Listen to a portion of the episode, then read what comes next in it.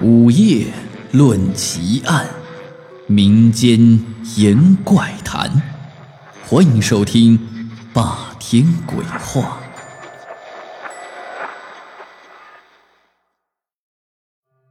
鸡，农村一般都会养几只，我家也不例外。公鸡鸣叫总是特别的早，刚开始还被吵得睡不着觉，但后来渐渐的也就习惯了。不过呀。家里一般养的都是母鸡居多，因为天天下蛋，小孩子吃了养身体。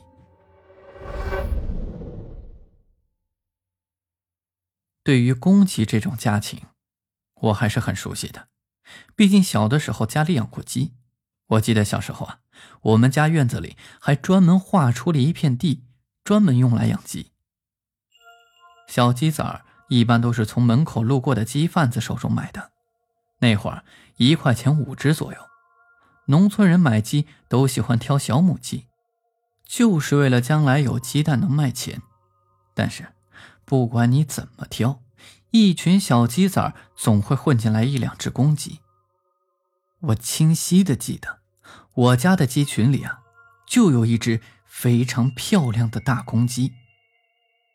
我很清楚的记得，在我家的鸡群里。就有一只非常漂亮的大公鸡，这只大公鸡非同一般，体型很大，总给人一种威武霸气的感觉。在外头跟别的鸡打了架，就从来没输过。也就是因为这一点呀，让我总觉得在一群小伙伴中都高人一等的。这一只公鸡还有一个神奇之处，它好像能看见什么不干净的东西。我为什么这么说呢？这得从那一天晚上开始讲起。农村的夜生活几乎等于零，家家晚上九点多就都休息了。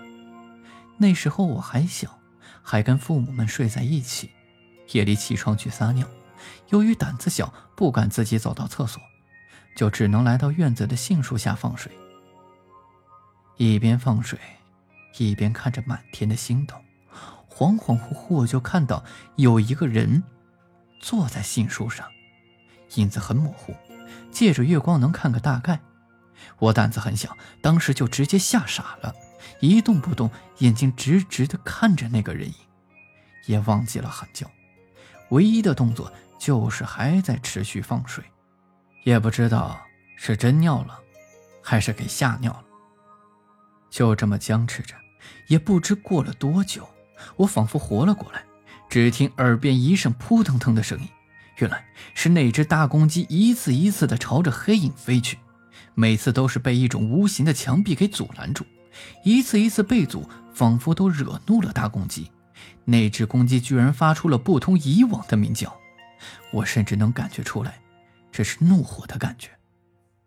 只见大公鸡退后了几步，扇了几下翅膀。发出了一声高昂的鸣叫，又朝着黑影飞了过去。这一次，大公鸡居然直接穿过了黑影，那黑影一下子就消散了，没有任何征兆的。我再抬眼望去，那只大公鸡就站在树梢上，昂首挺立，已然一副老子天下第一的样子。这个时候，我才缓过来，一顿嚎嚎大哭。那公鸡看了我之后，仿佛在说。哭毛线呀，还是不是个老爷们儿啊？咕咕咕咕咕咕咕咕咕。也就是从那天开始，我对大公鸡多了一份敬佩之情，因为我觉得它可以辟邪。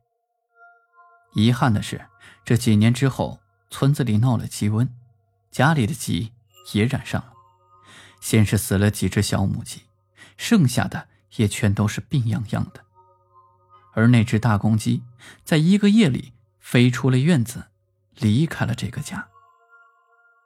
后来，我奶奶告诉我，大公鸡是不想让家里人看到它死去的样子，它要有威严的死去。我不理解他为什么要这么做，因为我已经把他当成了我的好朋友。从那之后，我就不再让家里人养鸡了。鸡瘟过后。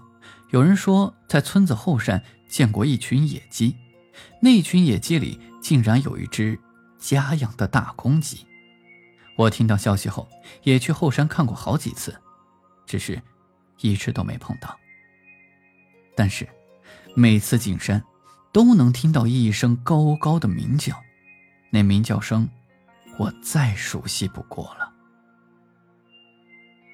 好了，今天的故事就讲到这里。我是孙霸天，欢迎您关注、订阅、评论，我们下集再见。